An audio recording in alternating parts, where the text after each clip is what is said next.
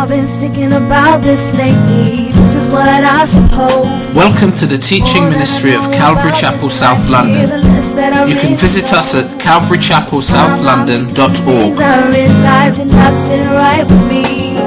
So I'm on my knees for understanding. The more the world I see, the more I see. Here I fit in, but I'm no diamond ring. I got a lot to learn, so I'm listening. I want to begin with a thought. Um, I promise I'll clarify it. It's not from our original text. It's not what I want to deal with today. We have a text, a chapter that needs no introduction. Um, but I want to begin with something because I think it encapsulates my thought. And I'll clarify it in the end. And it's Ecclesiastes 7 um, and verse 10. And it says, Do not say, Why were the former days better than these? For you do not inquire wisely concerning this. So that's a thought. Um, I don't believe in teaching anything that doesn't make sense to me from where I'm at. And uh, whenever people ask me, said, "Oh, you know, I've got to teach or whatever," people go, "Oh, I don't know what to do." It says, you know, it's as simple as always teach from where you're at. What will the Lord have to say to you? And build from there. And so this is what today's about, as ever I hope it will, will be in my life. Um, so, like I said, we've got a text that needs no introduction, so I won't introduce it. You'll turn there as you feel led. And it says this Though I speak with the tongues of men and of angels, but have not love, I have become sounding brass or a clanging cymbal. And though I have the gift of prophecy and understanding all mysteries and all knowledge, and though I have all faith so that I could remove mountains, but have not love, I am nothing. And though I bestow all my goods to feed the poor, and though I give my body to be burned, but have not love, it profits me nothing. Love suffers long and is kind. Love does not envy. Love does not parade itself, is not puffed up, does not behave rudely, does not seek its own, is not provoked, thinks no evil, does not rejoice in iniquity, but rejoices in the truth, bears all things, believes all things, hopes all things, endures all things. Love never fails. But whether there are prophecies, they will fail. Whether there are tongues, they will cease. Whether there is knowledge, it will vanish away. For we know in part, and we prophesy in part. But when that which is perfect has come, then that which is in part will be done away. When I was a child, I spoke as a child. I understood as a child. I fought as a child. But when I became a man, I put away childish things. For now we see in a mirror dimly, but then face to face. Now I know in part, but then I shall know just as I am known. And now abide faith, hope, love, these three. But the greatest of these is love. Um, like I said, no introduction, isn't it? We all know what that is. Um, love in the Christian sense is never more potent than in the peaks of human anxiety and frustration. It turns on the fact that love in the Christian sense. And so before we go in and actually look at what 1 Corinthians 13 means for us as Christians in the modern age, I have to explain what love in the Christian sense is. And it, uh, we have to begin with a little bit of a theology lesson. Now, agape is the love, the term that is constantly used throughout the course of the New Testament. And many a good theologian will come up and say, oh no, agape doesn't mean what everybody says it means, because obviously if you have a Greek, a Greek understanding of what the word means, it just means affection. And so they'll always try to clarify and say the way that people use agape is not the right way. But then I'm always kind of pointed to 1 Corinthians 13, and it's like how we use words today. We give it new meaning, we give it new life, we revive it, you know, whether it be through slang or whether it be actually resurrecting obsolete words, you know. Um, take the term gentleman. The term gentleman basically means you have a, a coat of arms and a piece of land when it was originally used. But people now use gentleman to say that to be a man who has conduct, a person who knows how to act in polite society. So back in the days, if you had a coat of arms and a piece of land, they would have expected you to be from polite society. And so even though it doesn't mean exactly what it means today, it carries forth its meaning in a new sense. And words are like that. And Paul takes this word, a word that was very rarely used in the Greek. I mean, to the point where in all of Greek literature, and we've got a lot of Greek literature that has survived from the ancient times, and it was used only several times. And so he takes this word agape and he says, I'm going to give it new meaning because basically I don't feel comfortable talking about Christian love using the words that we commonly use, and namely eros or phileo. If I say to somebody, love you phileo, love you as a friend, or I love somebody romantically, people will get the wrong idea of what love I'm talking about.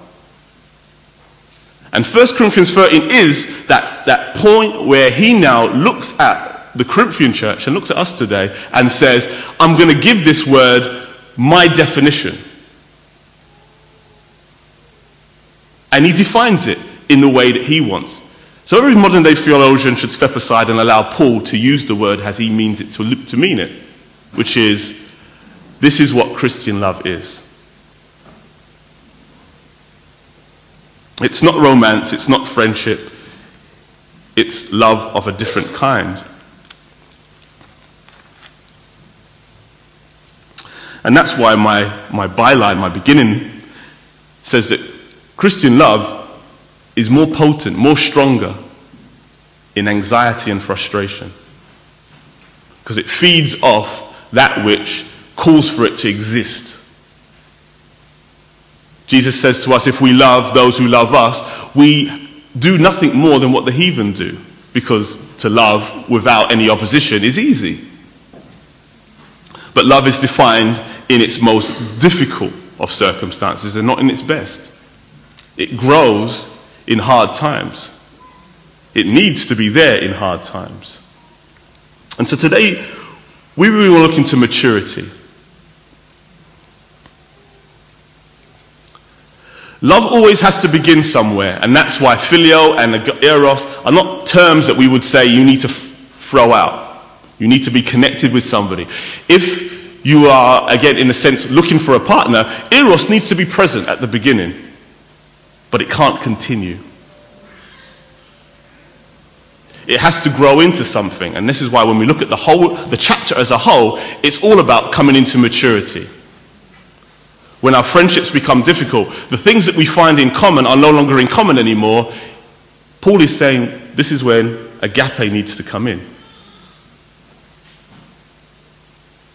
There's no point in marriage saying that I don't feel the romance anymore because 1 Corinthians 13 says, the romance should have been jettisoned long time ago. It now needs to move into something else.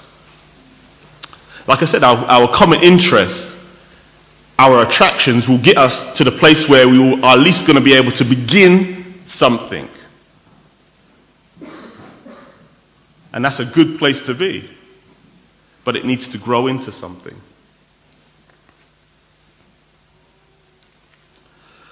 When we look at the beginning of the text, he encapsulates love in a very, very different say, in a different way than how we might look at it.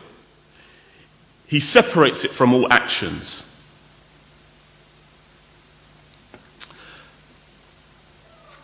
the theology behind this is that love is a motivation and is not something that you just merely do.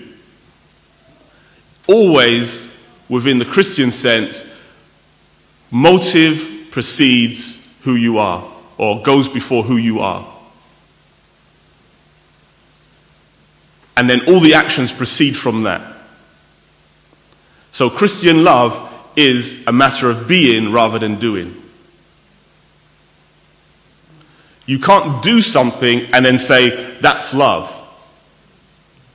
The motive has to exist. The notion to love has to exist and then the action follows. That's why the Bible says that you can rebuke somebody and it could be in love.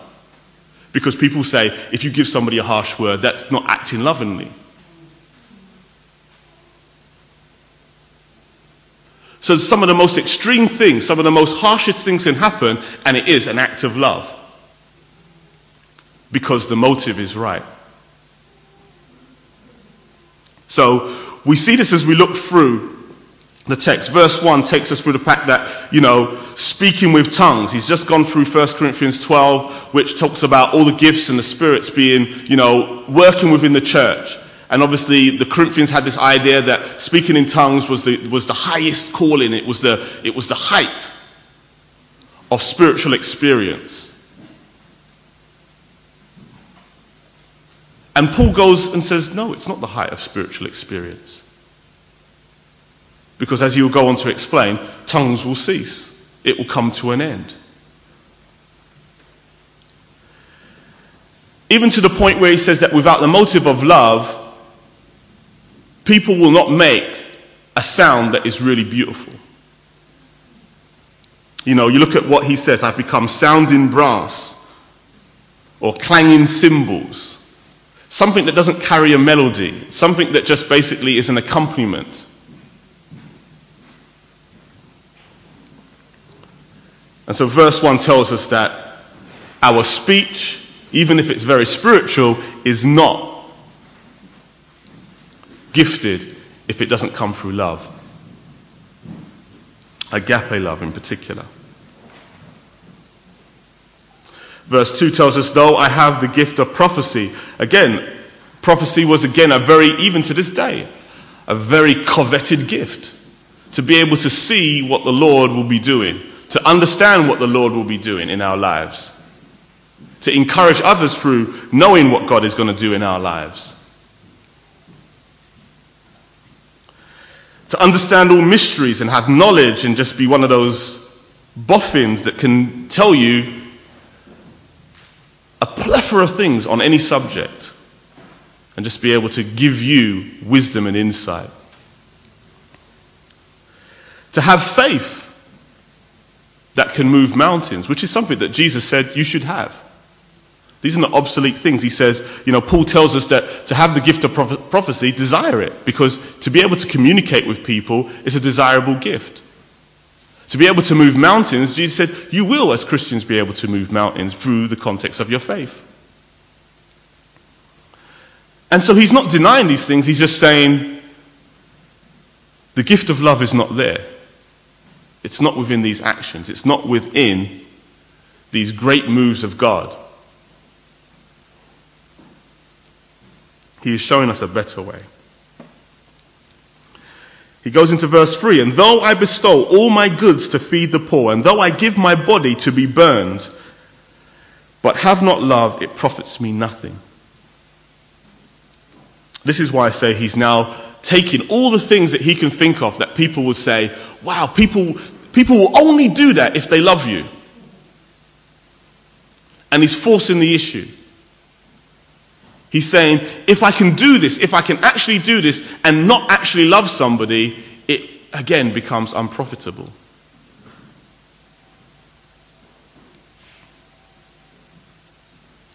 It profits me nothing to give to the poor, to give my body, to do all these charitable things, it profits me nothing.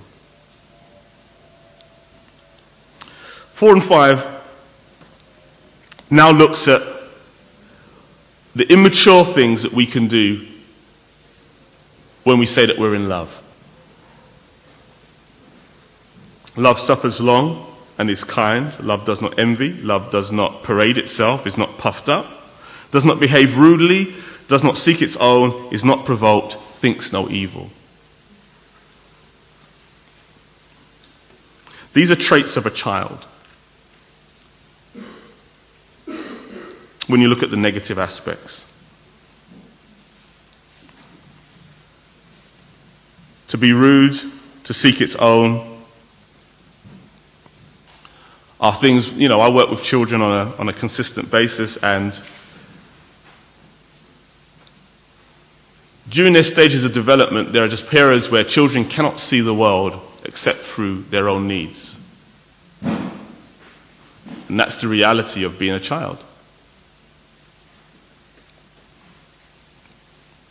The positive aspects in verse 4 tells us that love suffers long, love does not envy, love does not, parade itself. You know, the parading itself, when you think of a child, gives us a very clear image of a child who visibly wants to be seen that their needs are not being met. They'll fall on the floor, they will, they will create expressions, they will make you look like you're the meanest person in the world. It is not puffed up.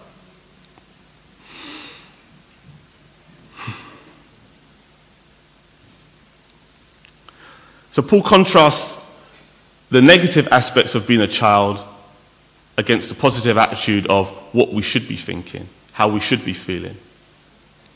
It will suffer long. You know, when you look at the context of a romance, you know, everything seemingly negative is overlooked. Everything that could be an issue will be overlooked.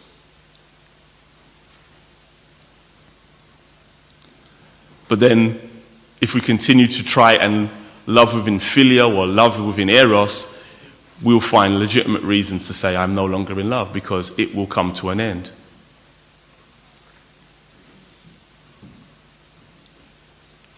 And verse 8 picks up that point very clearly. But let's go through 6 and 7. It says, Love is not cynical or weak. It does not rejoice in iniquity, but rejoices in truth, bears all things, believes all things, hopes all things, endures all things. And this is not to say that love is a passive kind of whatever happens kind of ignorance. It does not mean you are now void of a mind, void of a will. It just chooses to love in a blanket way, regardless of what you do. It's not cynical because the cynics will look and say, you know, they only really, the cynical and the scoffers only care about themselves and their own opinions. And that's why it says it believes all things. The ability to be cynical is basically you, we hear a story and we're thinking in our mind, likely, yeah, yeah, right. And there's times where we hear excuses and we know we've been lied to. We know it's an excuse and it's a weak excuse. And this is where love comes in and says, I will continue to give you the benefit of the doubt. I'm going to give you the benefit to be honest in your own time. And we'll seek not to try and call somebody out. It doesn't rejoice in iniquity. It doesn't think that the bad things that happen in the world are really great.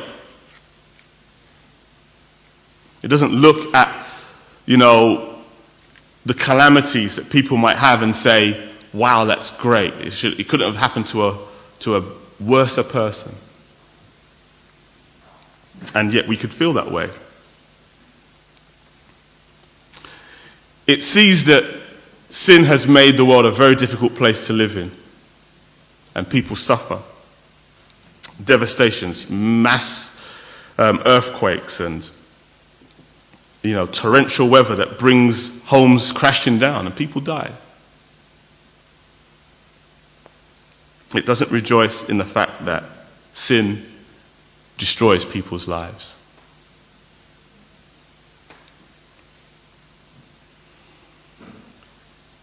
Love basically believes that there is a better way. It will come good.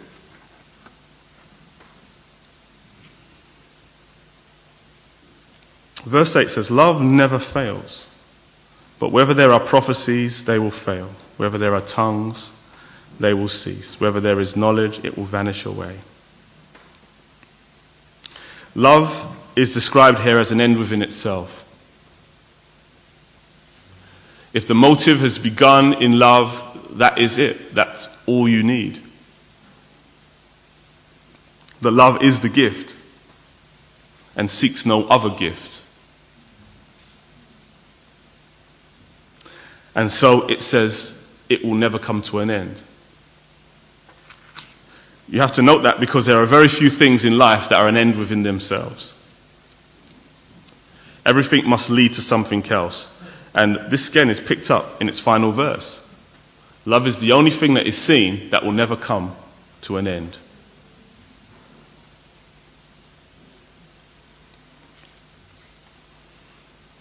Nine and ten tell us, For we know in part and we prophesy in part. But when that which is perfect has come, then that which is in part will be done away.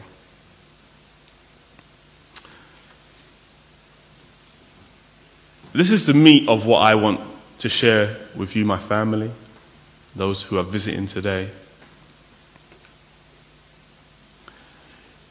Is that the imperfect aspects of our love, the very selfish notions of why we will even be anywhere and near one another or near to any specific individual, needs to come to a place of perfection. The emotions that lead us to a particular place, the devastation that our lives might go through to bring us even to come into a church today has to come into a place where it's perfect. Because the bottom line is, is that the troubles that you go through, where all of a sudden you're prepared to pray, will come to an end, and all of a sudden life will seem fine, and you'll feel like you don't need to come anymore. The love that you felt initially and wanting to be in someone's presence all the time, you know, the extended phone conversations, everything will come to an end where you won't want that anymore. You just want to go to bed.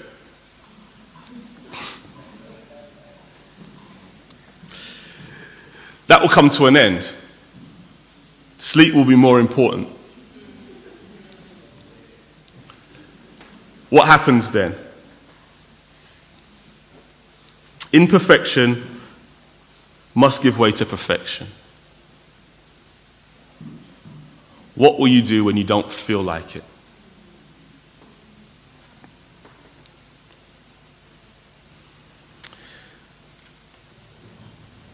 C.S. Lewis once said, um, It's not that our passions are too strong, it's that they are too weak. When we give in to something that we naturally feel inclined to do, it's not the strength of the passion. As we said, we're talking about Christian love here. We're not talking about eros or filial love, which are kind of they're, they're, they're, encapsulated in passions and feelings, and everything feels great. He says that's the weaker passions. Lewis is trying to clarify the fact that our passions are weak if they're just merely emotionally led. They are not strong. The heights of passion are symptoms of our poverty, not prosperity. It's what we do in the valley times that are going to have to define us. When we no longer feel to do what we know we should do.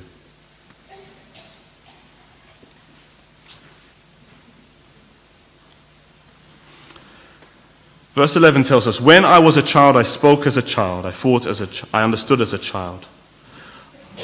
I thought as a child, but when I became a man, I put away childish things.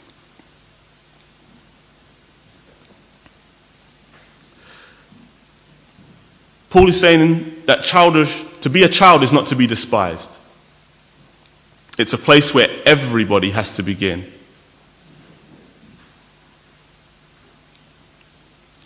And so he consolidates this by saying, You do everything as a child.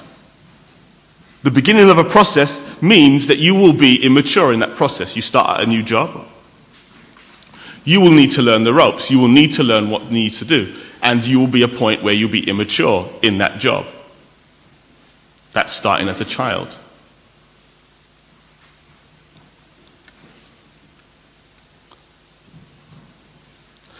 What is frowned upon here is the unwillingness to grow into, immat- to grow into maturity. Being a child is a part of life. Being a child in the Christian sense is, Paul says again, you are babes in Christ. You're at that point where you're beginning to understand. I mean, and they were babes in Christ, not just for the simple fact that they were new believers, but because, as Paul will define to them, the Jewish culture had an understanding of God that, was exceed, that exceeded their understanding being in paganism for the better part of their lives. And so the many things that a, a, Jewish person could take, into, take for granted, these people couldn't, because all they knew was paganism. And so Paul had to teach them a whole new way of life, and this is why this letter is written. But the life of a child is not to be despised if it is trying seriously and sincerely to develop and ripen into adulthood. And you'll see children pretending to be adults. That's a good thing.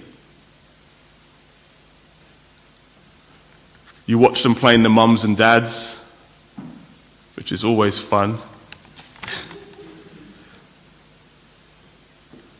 You even see a bit of EastEnders drama going on in, in many of their enactments nowadays, which always baffles me and concerns me. But um, they're learning to be adults and they're looking at the adult world. And this is why Paul again says, Look at those amongst you who are mature and seek to imitate them. Look at the maturity of those believers around you and seek to be there. And this is the process that we often don't follow as Christians because as adults we feel like we really actually already adults, but we have to acknowledge our childlessness. We are beginning something. We need to find the mature and we need to imitate them. That's why Paul comes around and he says, Imitate me. If you lack no example, I spent time with you. Remember the things that I did. Do what I do. Jesus' ministry was based on the same thing. He says, John 21, imitate I, follow me.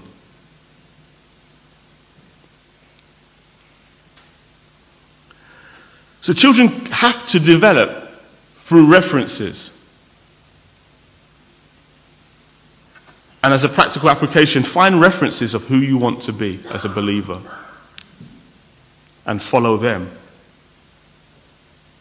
Not as the be all and end all, but as somebody that you can learn and pattern yourself off as a believer. Children need references. You know, you look at the, uh, the studies of child of a child that grows with no adults around them. They physically do not grow. They do not thrive. They do not develop the emotional stability that they need. Children need experience. They lack experiences. They lack knowledge which they need to gain. The linear nature of man means that we need to date one, date, take one day at a time. And linear just basically means we experience time one moment at a time.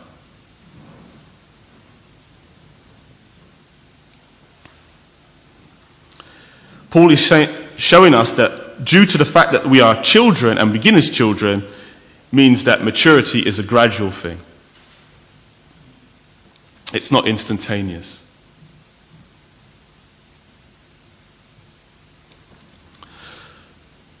Gradual in the sense that we will never have a time where we will say, Today I have become a man or a woman. Today I have become mature. It just happens that one day you will look around and you will notice that your life is not the way it used to be. And all the small decisions you make in each day has contributed to who you are as an adult, as a mature person. It, is it never makes sense as a believer to live beyond today or live in yesterday. Everybody must live where reality touches their lives, and that is this moment right here, right now. The power to make a decision is today, not in the future. Childhood is transitory, not residential. Transitory basically means something you move through from one thing to another. Residential means a place where you live. We cannot live in childhood. It's a transitory thing where we need to move to where we're going. The children of Israel in the wilderness is a, an excellent picture of this. There came a point where they preferred to live in the wilderness. And it's not a place where you can live.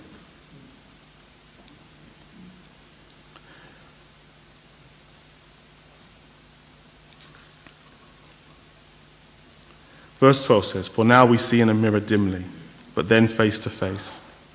Now I know in part, but then I shall know, just as I am known. Paul compares the current human condition to the glorified one. He now changes the illustration and he moves, he moves to something about the sanctification that the believer is going through now, the difficulties that they're going through now, the fact that they have faith but they don't quite see all how God is going to work in their lives. We see in a mirror dimly. And he compares that to the glory that shall be revealed in us. So he now takes the illustration of coming out of childhood into maturity and says it's like becoming a believer who lives in the world, struggles with the sanctification process, and now goes into glory. He says there will come a point where all those frustrations will be explained away the glorified believer. And that's the aim. That should be the aim of every believer. Looking forward to glory. To be glorified with Christ. And he's saying this because glorification is incomparable to sanctification. As sanctification is incomparable to justification. When you look at the stages of Christian development, to come to a place where you have safe in faith and being justified is a great place to be. But you can't live there. To acknowledge that Jesus Christ is your Savior is a great place to be. But it must move into sanctification. To be justified and not be sanctified is not moving into maturity. And as sanctification is not a place that we should coach or be comfortable. It's incomparable to glorification. Even sanctification is not a place that we can live. Every believer must earnestly seek that point where perfection will come. And that's what sinless perfection is. It's not living a life without any sins whatsoever. It's living a life where perfection is viewed to a point where you cannot imagine your life being complete without it. And you live every moment towards that. Every effort is taken to be consistent with the perfection you expect. And so we do see, we see dimly, we see dimly that perfection, but clarity will come.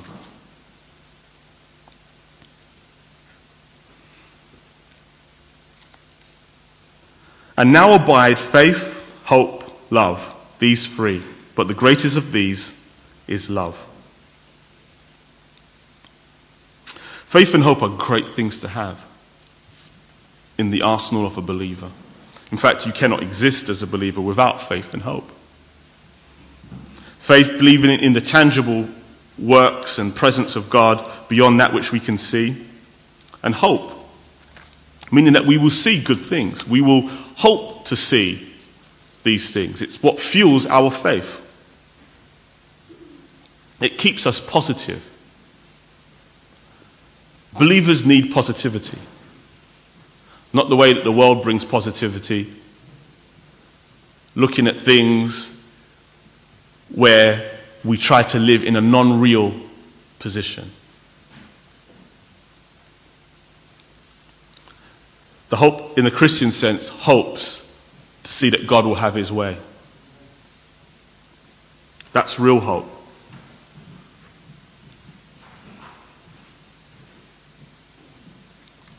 And they're placeholders because they hold us until that which is perfect comes.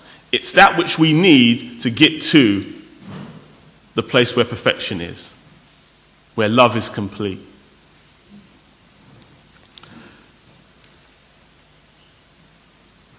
So, Paul's comparison to all these things, and this is why my point earlier was that love is an end within itself, is that he looks at these three great gifts that the God has given into the body, and he says, out of all of these things, the only thing that will continue to abide is love. When perfection comes, faith and hope is no longer necessary. We do not hope and we do not have faith in that which we have but the kingdom still thrives on love.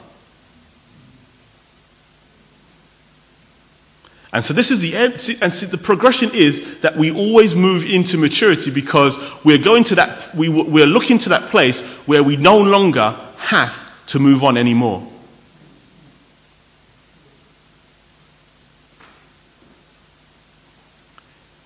Every aspect of our human lives here, as good as it can be, is all transitory incomparable to heaven.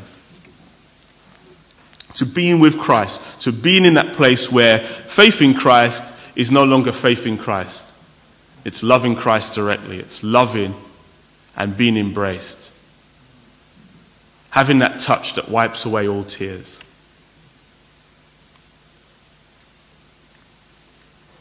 We may feel Him wipe away the tears of our lives today. But there's a point where that will become a reality where it will never have to be done again. We are made glad in a particular day, only to be sad again. And that's what perfection is talking about. This is what the maturity we are looking for to move beyond the imperfect to the perfect, to allow our loves to grow. As we go back to Ecclesiastes 7, verse 10. It says, Do not say, Why were the former days better than these? For you do not inquire wisely concerning this. You know, apparently, I'm a card carrying member of the Generation X. People born in the 60s and the 70s. And we have been described as the most nostalgic generation. You know, you see these, you know, I, I remember the time where seeing these things like, you know, I love the 72 and I love 73 programs and looking at those and thinking, oh yeah, I remember that. And I get excited when I look back at life as it was before. I, look, I love looking back to simpler times. I love looking back to simpler times because life is more complicated now.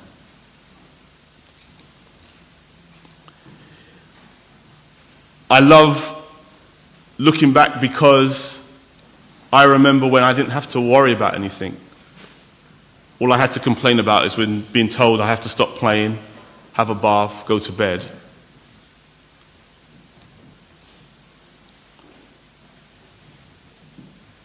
And Solomon here is saying when we are nostalgic to the point where we are no longer able to see the benefits of our current lives and the responsibilities that we've been called to today, that we have been unwise in thinking that. When we look at our relationships and think that, where has the romance gone? There might be genuine ways that you might raise that issue with your partner.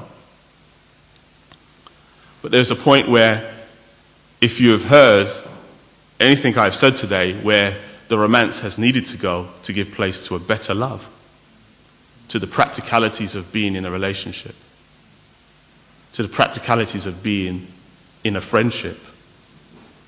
It no longer is about the convenience that it makes to you or the pinnacle it puts you on.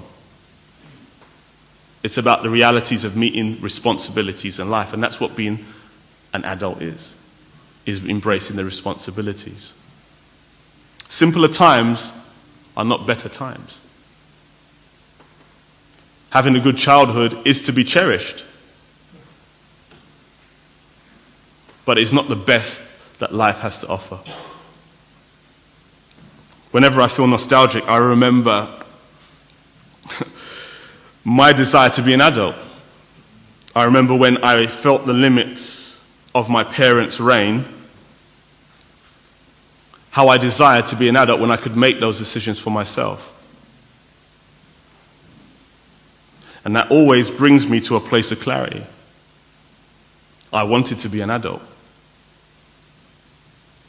A good childhood will make you want to be an adult. Because you will learn that where you are at is not a place that you can live.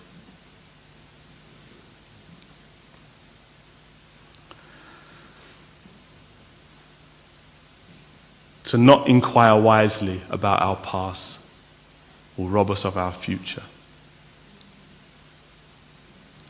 Responsibility is the part and parcel of every person who seeks to be a mature person. And Paul's definition of love is helping to bring not some huge clarity to what love is itself, though it does actually do that. And we read these in weddings specifically to encourage people to love with this complete love. But this text is about maturity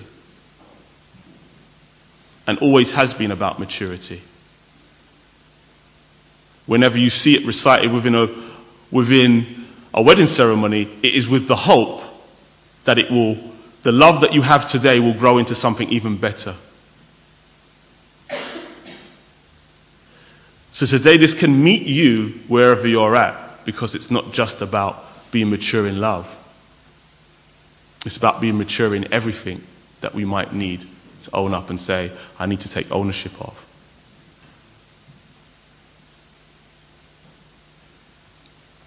Enjoy the days where you have little responsibility. Enjoy even more the opportunity to take on more.